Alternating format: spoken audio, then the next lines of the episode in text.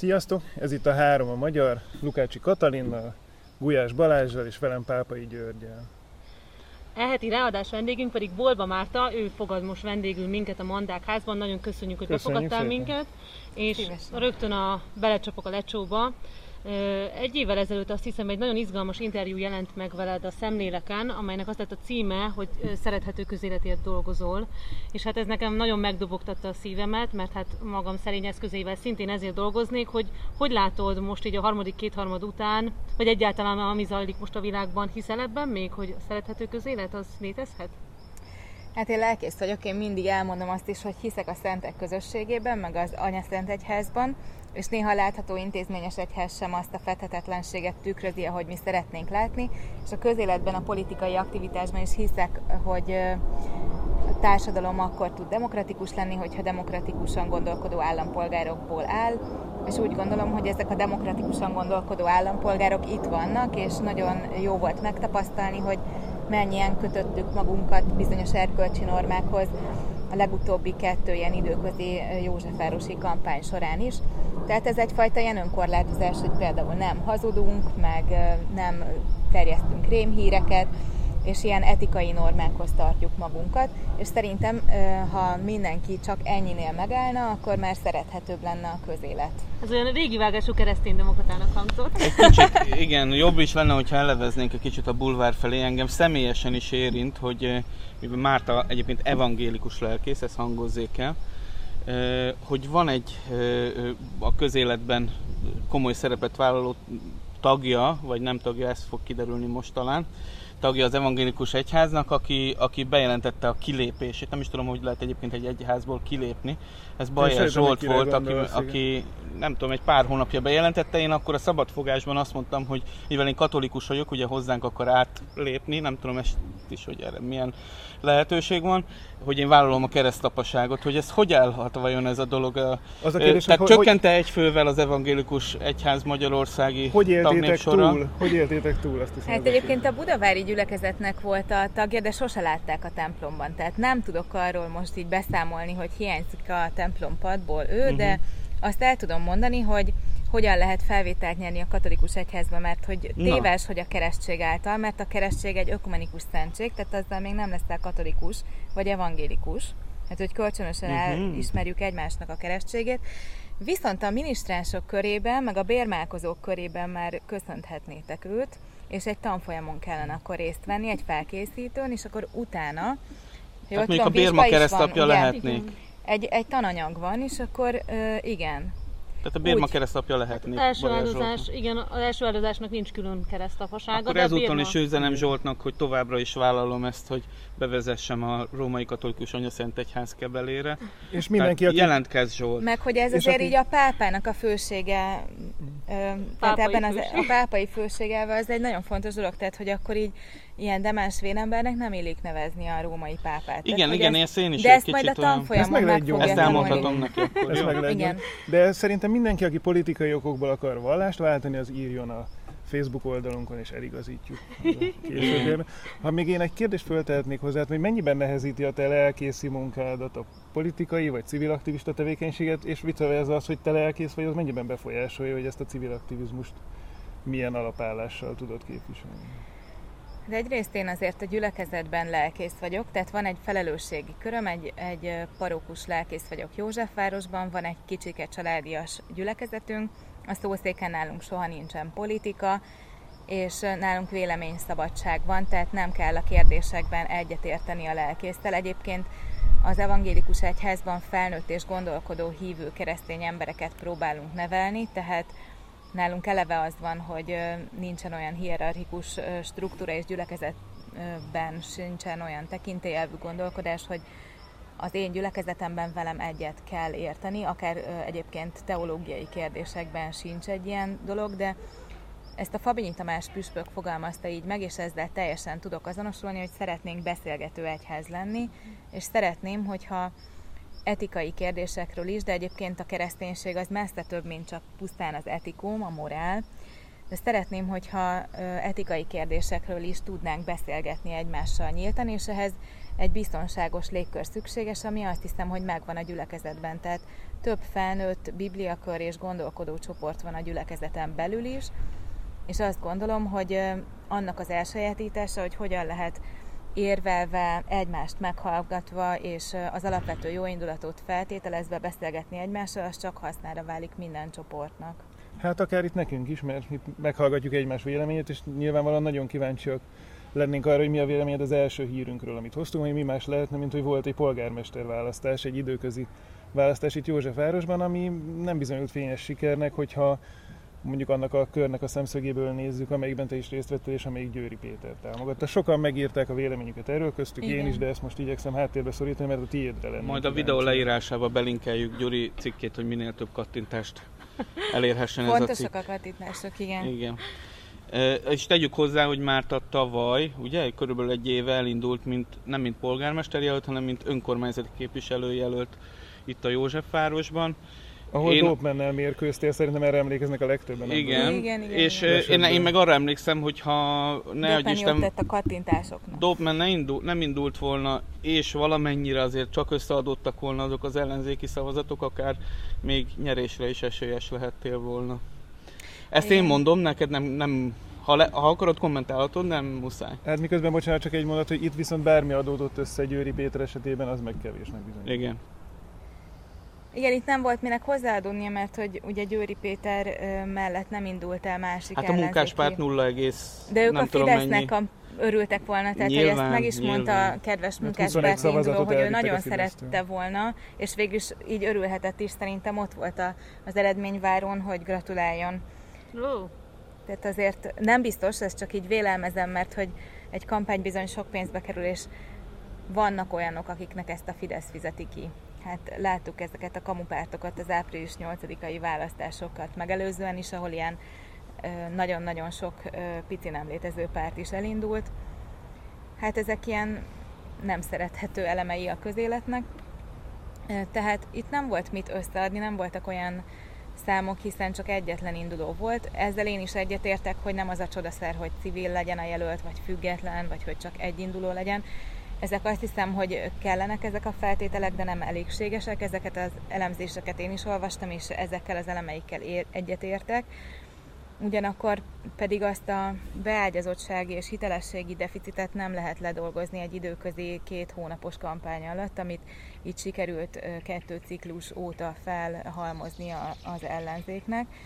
Vannak ellenzéki önkormányzati képviselők, akik dolgoznak az önkormányzati képviselőtestületben, és vannak olyanok is, amelyik nem. És ez így van, hogy, hogy itt a nagyobb ellenzéki pártnak a képviselői nem fejtenek ki politikai tevékenységet ellenzéki oldalon ebben a kerületben, és azt is tudjuk, mondjuk, hogy, hogy ne csak a saját oldalunkon, az ellenzéki oldalon keressük a, a hibákat, hogy gátlástalanul a kormány oldal minden közpénzben rejlő politikára fordítható, propagandára fordítható forrásgátlástalanul használ, tehát nagyon egyenlőtlen a tájékoztatás, és nincsen közszolgálati média gyakorlatilag kerületi szinten, amit jó tudomásul venni, tehát hogy nem csak a megyei lapok hiányoznak, hanem az ilyen városi nyilvánosság is teljesen torz, és gyakorlatilag újságírásnak nem lehet azt tekinteni, ami, amiben mondjuk az utolsó lapszámban azt hiszem 27 sára botont fotó volt, és Győri Péterről három lejáraton mondat. Tehát ennyire kiegyensúlyozott Ez a vajon forrás vagy akarat kérdése? Mert én például egy baloldali vezetésű kerületben járok, ahol van fideszes szóró anyag is. Ezt nem, vajon miért nem valósulhat meg ez? Hát más? mondjuk a Fidesz országosan erős, azt Jó, ezt... egy kerületre rá tudja pazarolni, ahol nincsen önkormányzata. De igen, ez forrás vagy akarat vajon? Hát mondjuk egyébként az én részemre engem ez ö, bosszant legjobban ebben a kampányban, és ez erről írtam egy nyafogós posztot, ami nem illik egy vereség után nyafogni, de tényleg nyafogtam, hogy miért vannak még olyan polgári értelmiségi szavazói a Fidesznek, aki szó nélkül tűrik azt, hogy ilyen módszerekkel kampányolnak, abszolút esélyesek voltak ezen a választáson. Sára Botondot már egy éve építik. Miért kell ezt is ilyenkor is teljesen gátlástalanul megszedni a szabályokat? Kati, azért vannak megérteni. még szavazói, én válaszolok neked. Azért Köszönöm. vannak még szavazói, ilyen szavazói, polgári meg konzervatív értékrendű, vagy akár keresztény értékrendű szavazói, azért, mert nincs más. Az, azt gondolják, hogy ez a legkisebb rossz. Az ellenzék nem tud alternatívát állítani. Én sem, ha ebben a kerületben élnék, bevallom neked őszintén, én sem tudtam volna jó szívvel, annak ellenére, hogy komoly kritikát fogalmazok meg a fidesz szemben, nem tudtam volna egy volt SZDSZ-es városházi képviselőre jó szívvel szavazni. Nem. Tehát olyan jelölteket kell találni, olyan politikát kell folytatni, ami ennek a közönségnek is megfelel. És egyébként pont ez a kulcs, és pont ezért tudott működni Márkizaj Péter, ha nem egy rendszerhiba az ő egész létezése, akkor valószínűleg az a, leg, az a leg valószínűbb magyarázat, hogy Márkizaj Péter azért tudott ö, ö, ö, működni, és azért tudott nyerni, mert ezt a közönséget is meg tudta szólítani, sőt, elsősorban ezt a közönséget tudta megszólítani. Miközben a Szerintem. Józsefvárosban nem biztos, hogy pont egy Márkizaj Péterre lett volna szükség. Hogy mire lett volna szükség, azt nehéz megmondani, de az biztos, hogy a azért a pályák azok nagyon nem ugyanarra lejtenek, és van egy olyan hírünk is, amit én szerintem most érdemes lenne előhozni, hogy hogyan viszonyul a Fidesz azokhoz, akiket kapcsolatban úgy érzi, hogy az ő hatalmára veszélyesek tudnak lenni. Hát igen, az én hírem az, amit én hoztam, pontosan ez emiatt hoztam, mert ez a kérdés foglalkoztat, hogy a, azok a keresztény értelmiségi szavazók, akik kitartanak a Fidesz mellett, miért és meddig tartanak ki mellette, hogy a professzorok batyányi köre, aki eddig, és most se, nem nagyon arról híres, hogy kritizálna a kormányt, most se tette meg a Magyar Tudományos Akadémia finanszírozásának a központosításával kapcsolatban. Ezzel szemben az elnöke Nárai Szabó Gábor egy hát szervilizmussal könnyen megvádolható publicisztikát írt a magyar időkben, amivel megvá- megvédte ezt a kormánypárti intézkedést az MTA ellen, az MTA-val szemben. Viszont mégis két prominens professzor, Frony Tamás és Szatmári Őrs kilépett a professzorok Batyányi köréből, hogy nekünk mi a felelősségünk abban, hogy elinduljon egy párbeszéd a keresztény értelmiségiek körében, akik még a NER támogatói, hogy lássák, hogy vannak olyan nem hazáruló keresztények, akik mégis nem keresztényetlen keresztények, akik viszont NER kritikusak.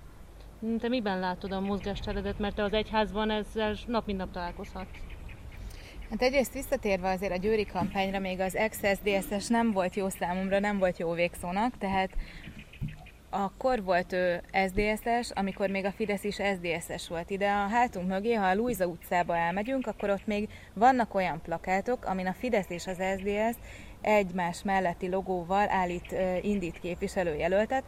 Tehát Győri Péter a SETA, a Soltotília féle ilyen legnemesebb rendszerváltó SDS ágnak volt a tagja, aztán kilépett onnan, és azt gondolom, hogy szakmailag egy nagyon ö, megalapozott ö, jelöltállítás volt ez. Nem biztos, hogy egyet kell ezzel érteni, de azt viszont tudni kell, hogy ö, most előttünk van egy újabb választás, tehát akkor a jelöltállítási folyamatot kellene tisztázni, hogy mi a kívánatos, ugyanis nem teremnek a jelöltek, az alkalmas jelöltek, és nem biztos, hogy, hogy egy 20 évvel ezelőtti múltra kell visszamutogatni, hogy valaki azért diszkvalifikálja magát, mert Solt Otíliával dolgozott együtt. Ez, ezzel egyetértek. Ez így nincs rendben csak keresztény szempontból. Ezzel, is, ezzel egyetértek, de a politika ennél sokkal egyszerűbben működik, főleg azoknál, akik, akik mondjuk ennél jóval egyszerűbben gondolkodnak, vagy egyszerűen csak nem érdekli őket annyira a politika. Annyira érdekli, hogy elmennek szavazni,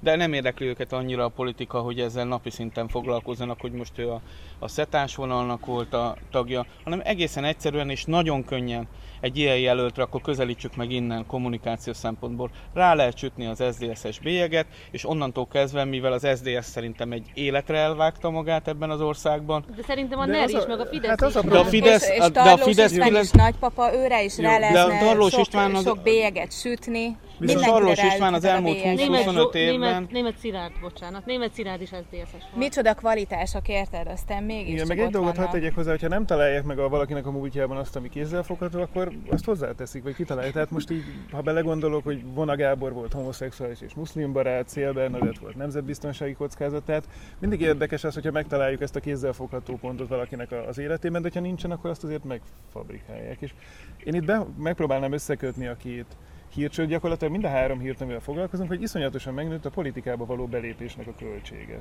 Most a költség alatt nem anyagi, uh-huh. bár az is számít, hanem, hanem sokkal inkább egyfajta erkölcsi költséget értek. Hogyha Pontosan, valaki hogy azt, mennyire erodálódik az... Azt vállalja, hogy ebbe a küzdőtérbe bemegy, akkor úgy járhat, mint Győri Péter, aki, aki felépítenek egy lejárató kampányt, vagy aki például kritizálni mer, mondjuk finom kritikát megfogalmazni a professzorok Battyányi köre részéről, az abban a helyzetben találja magát, hogy árulónak tekintik. Miközben az a kör pont azért jött létre, amennyire sejtem, hogy egyfajta útmutatást adjon a kormánynak, és az útmutatás nem úgy szokott működni, hogy amerre az megy, azt mondjuk, hogy gyorsabban, gyorsabban. Igen, nem vagy legalábbis, hogyha a fal felé megy bizonyos kérdésében, akkor azt mondja, hogy egy kicsit fékezni kellene, vagy más felé fordulni.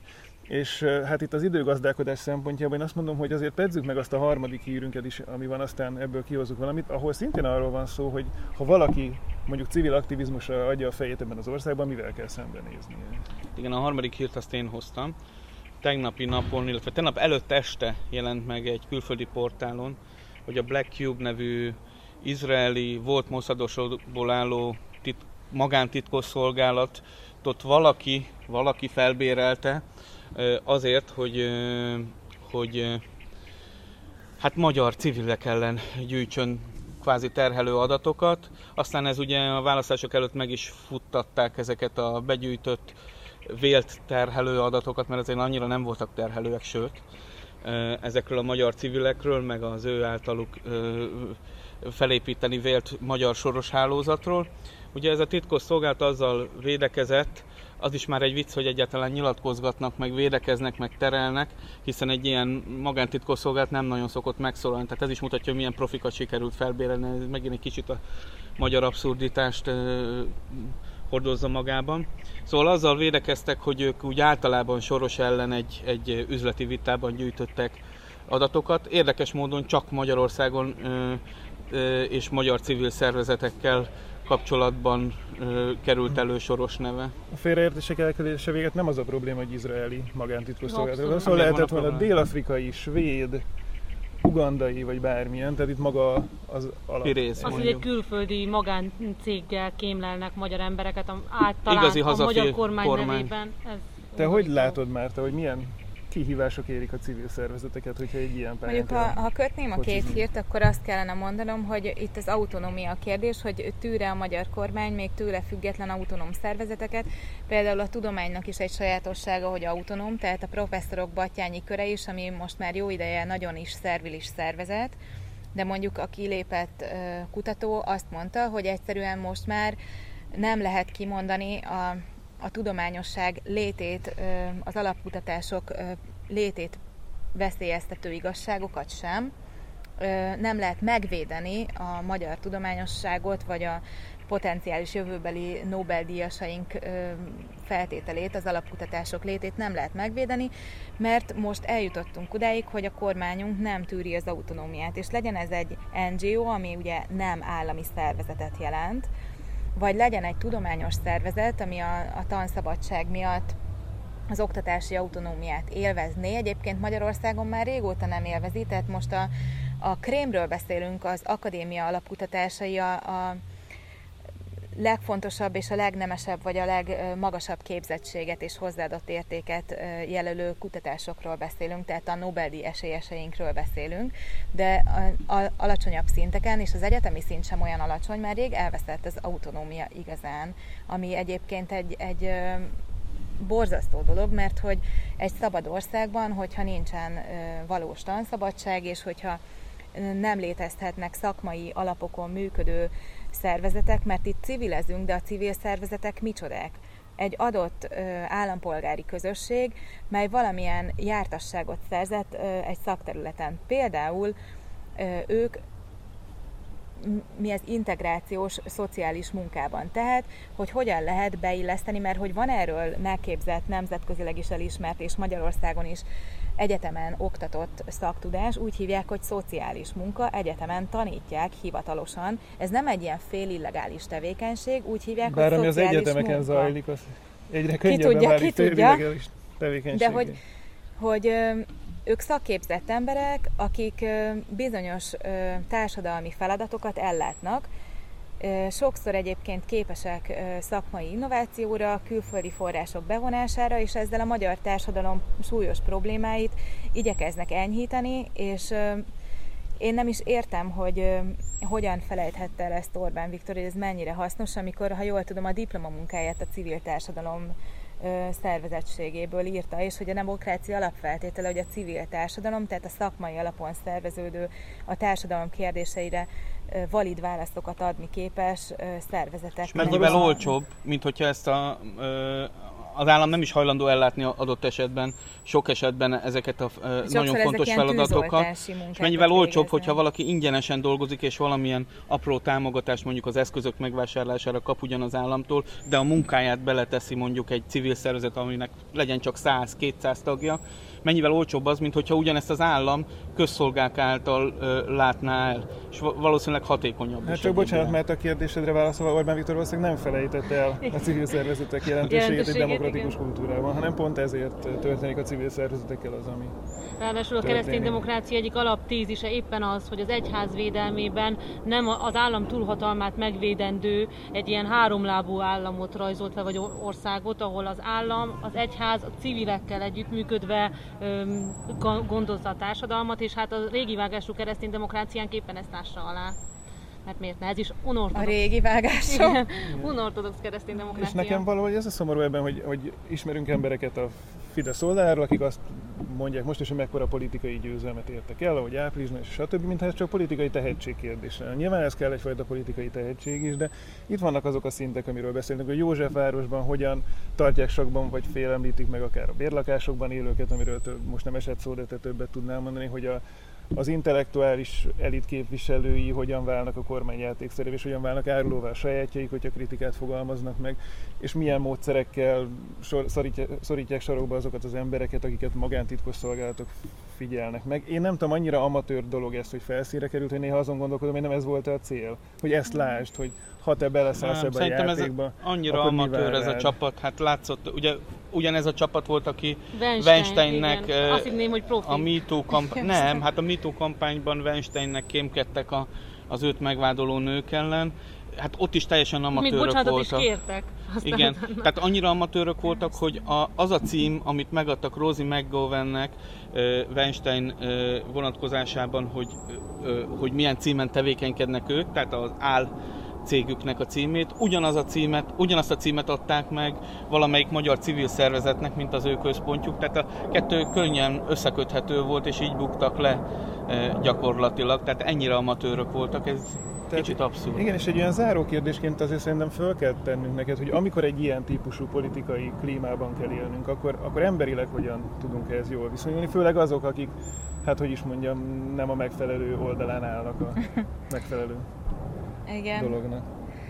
Hát ugye azért azt se felejtsük el, hogy tényleg vannak ennek a rendszernek haszonélvezői. Valószínűleg ezek nem a Józsefvárosi szegények, tehát ha a 17-es büdzsét megnézzük, akkor a szociális kiadásoknak az 50%-át megspórolt ez, ez a régi vágású, hogyan mondtad, kereszténydemokrata vezetés. Hát Orbán Viktor mondta. Ezt az Orbán Viktor mondta, de hogy hogy talán a kampánymuskátlikra költötték el, vagy bocsánat, petúniákra, kampány petúniákra költötték el ezt az 50%-os megspórolt pénzt, tehát a költségvetés egy ezrelékét költötték például lakhatási támogatásra, tehát igazán nem mondható, hogy hogy mondjuk a szegények lennének a kedvezményezettjei ennek a rendszernek, vagy a, akik közvetlenül nekik próbálnak segíteni, mint egyébként egy csomó egyházközségnek a karitatív szervezetei, akik tényleg dolgoznak szegény emberekkel, illetve a Józsefvárosi plébániáknak a hívei között nagyon sok szegény sorsú ember is él. Tehát biztos, hogy nem ők a kedvezményezetjei, sok ember fenyegetettséget él át, tényleg. Azt gondolom, hogy ebben lehet igazat, hogy, hogy be nem gondolom, tehát szerintem csak simán ennyire bénák voltak, hogy lebuktak, de de ugyanakkor pedig érezhető a feszültség és a fenyegetettség. Tehát mondjuk, ha valaki nem volt elégedett az időközin a polgármester jelölt személyével, azért azzal is szembe kell nézni, hogy ez egy nem egy vonzó pozíció. Tehát ö, érzik az emberek a fenyegetettséget, és ö, nem szívesen vállalják el ezeket a pozíciókat, mert hogy nagyon magas a költsége és a kockázata. És azt gondolom, hogy fel kell építeni olyan emberi közösségeket, melyek védettséget adnak ezzel szemben. És mondjuk ez Józsefvárosban kezd kialakulgatni, tehát én ennek a kampánynak egyébként a időközi képviselői, meg ennek a kampánynak is azt látom erényének, hogy tényleg épül a, az emberi közösség jó érzésű, magukat önként erkölcsi normákhoz kötő emberek között, ami most ennyit tud, ennyire amatőr, ennyire nem tudom, voltak ilyen jelzők, hogy nem volt erős a kampány, meg nem volt húzása, meg nem tudtunk neki igazi tétet adni. Valójában meg kell tanulni a demokratikus politizálást, és, és ezt mi most ennyire tudjuk. De minden esetre az meg elkezd épülni, hogy vannak olyan emberek, akik tenni is akarnak időt, pénzt és energiát áldoznak arra, és ilyen ellenálló képességet, vagy ilyen kis páncélt növesztenek. És tudjuk, hogy, hogy mondjuk az első keresztények sem voltak ottan Nérú idejében nagyon nagy biztonságban, és nem azért voltak keresztények, mert az annyira kellemes élmény volt, vagy a nyertes oldalon álltak, hanem azért, mert az igazság oldalán álltak. És van ilyen oldal is, az igazság oldala, ami nem feltétlenül kellemes. Azt hiszem, hogy ezt most egyfajta végszóként kell itt letennünk a, az asztalra, és van még egy eleme a műsorunknak, ami visszaszokott térni. Együttműködünk a Magyar Hanggal, ami szintén túlélésre rendezkedett be, és ajánlunk egy-két témát a labból, nem tudom, hogy... Én csak egy cikket reklámoznék, te jobban ismered a mostani számot, ha már amúgy is az oknyomozó újságírás jelentőségéről beszélgettünk korábban, tényleg támogassátok a magyar hangot, és egy számunkra kedves cikket emelek ki belőle. Dévényi István ugyanis minket is megemlített a mostani cikkében, hogy a három a magyar mennyire pozitív kezdeményezés. Ettől függetlenül, de éppen jövő heti vendégünk Dévényi István lesz majd, úgyhogy tartsatok velünk, és Balázs mondja. Ezt hívják korrupciónak, írj rólunk valami ne, jót, és akkor... Ne, nem ezért Igen, ez így volt. Gémesi Györgyel van egy, egy hosszas interjú, amiben Gémesi György ö, aztán mondja, hogy hát a jobboldali, de nem fideszes világnak nyitnia kell a baloldal felé, de olvassátok Ez el. neked kedves volt? Mm, kevésbé, de minden esetre bele, beleolvastam, majd a hétvégén részletesebben is. Illetve Lukács Csaba, aki ugye az első adásunk vendége volt, ő ír egy beszámolót a Magyar Hang készüléséről, ez nekem izgalmas volt, mint média ügyek iránt érdeklődőnek, hogy hogyan készül, ugye Magyarországon nem vállalt el egy nyomda sem, úgyhogy Pozsonyba járnak ki kinyomni a lapot, de rettentő érdekes volt ezt is olvasni, úgyhogy, úgyhogy vegyétek meg ezen a héten is. Illetve amit még elolvastam, az ö, ö, Dévény Istvánon kívül ír Puzsér Robert is egy publicisztikát, az is ö, hát a szokásos Puzsér publicisztika volt, vicces és, és, Bosszantó. és, és bosszankodós, igen. Hát, akkor ezúton is megköszönjük Mártinak Igen, is, köszönjük hogy a meghívást ebbe a szépen. kertbe.